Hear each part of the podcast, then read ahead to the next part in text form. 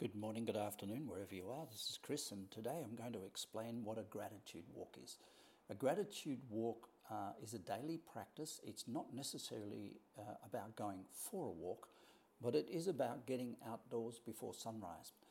Uh, it's not a run, and it's no. There is no objective of how far you go, or uh, how far you don't go, or how fast you go, or how fast you don't go. The objective of gratitude walk is to connect to the universe, to connect to nature, to connect to God, or connect to Allah, or to connect to Shiva, or whatever you'd like to call it. It's to connect. And this connectedness is where we get energy from. So there are four elements of life that is build energy, store energy, stop the loss of energy, and to direct energy into where we're going. And if we haven't got energy, it's really hard to direct it. and there's not a lot to store. So, where we get energy from, although we think it's mostly from food and um, and excitement and mental activity, uh, a vast amount of energy comes from light, from the universe, from stars, from the, the sun and the moon and things. That, that, that there's a massive amount of energy comes into the human body. But to absorb that beautifully, we, what we really need to be able to do is open ourselves up for it.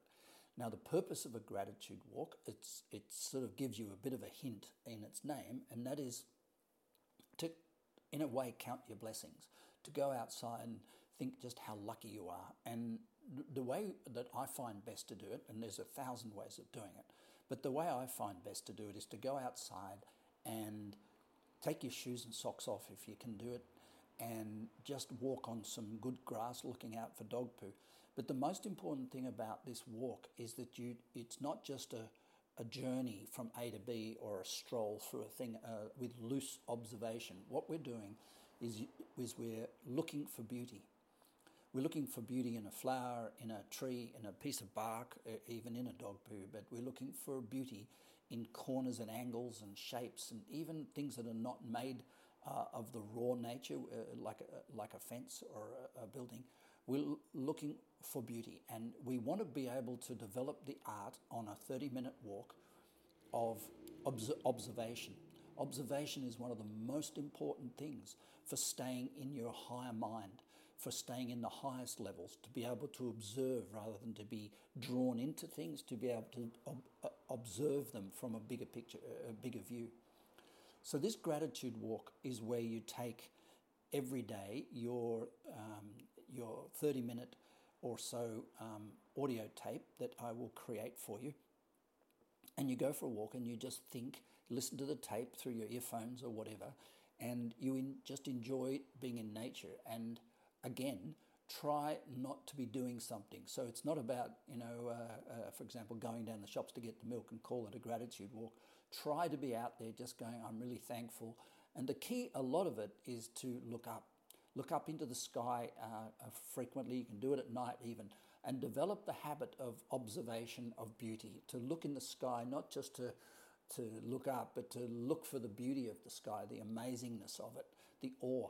Um, it's when we take people into the Himalayas, uh, uh, the, the, the, the, one amazing thing, and I've probably taken nearly 2,000 people up the same path.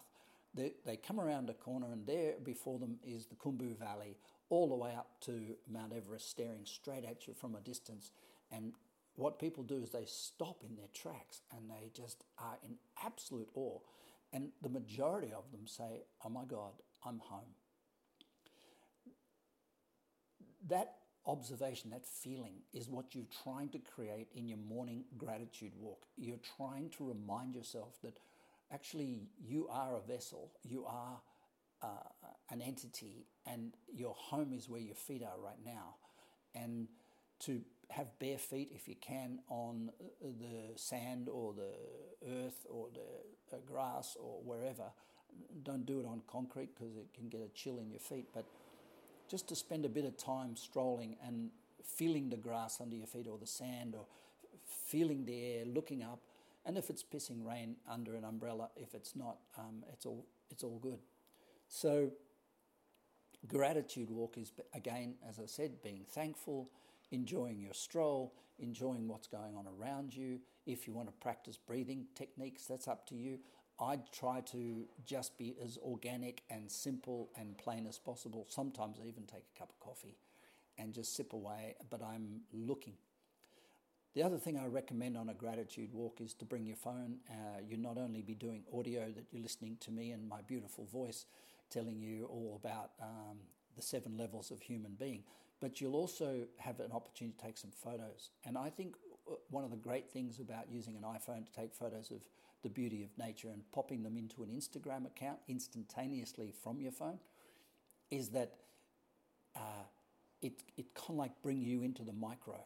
It brings you into the into the finite. It brings you down into the smallness and the beauty of the small things. And I think small things matter extremely. We often in business and leadership forget that it's the small things that count, and we get caught up worrying about the end result and, and, and we forget process. So um, that's enough on this audio about the gratitude walk, um, and I think from there you'll be able to invent your own.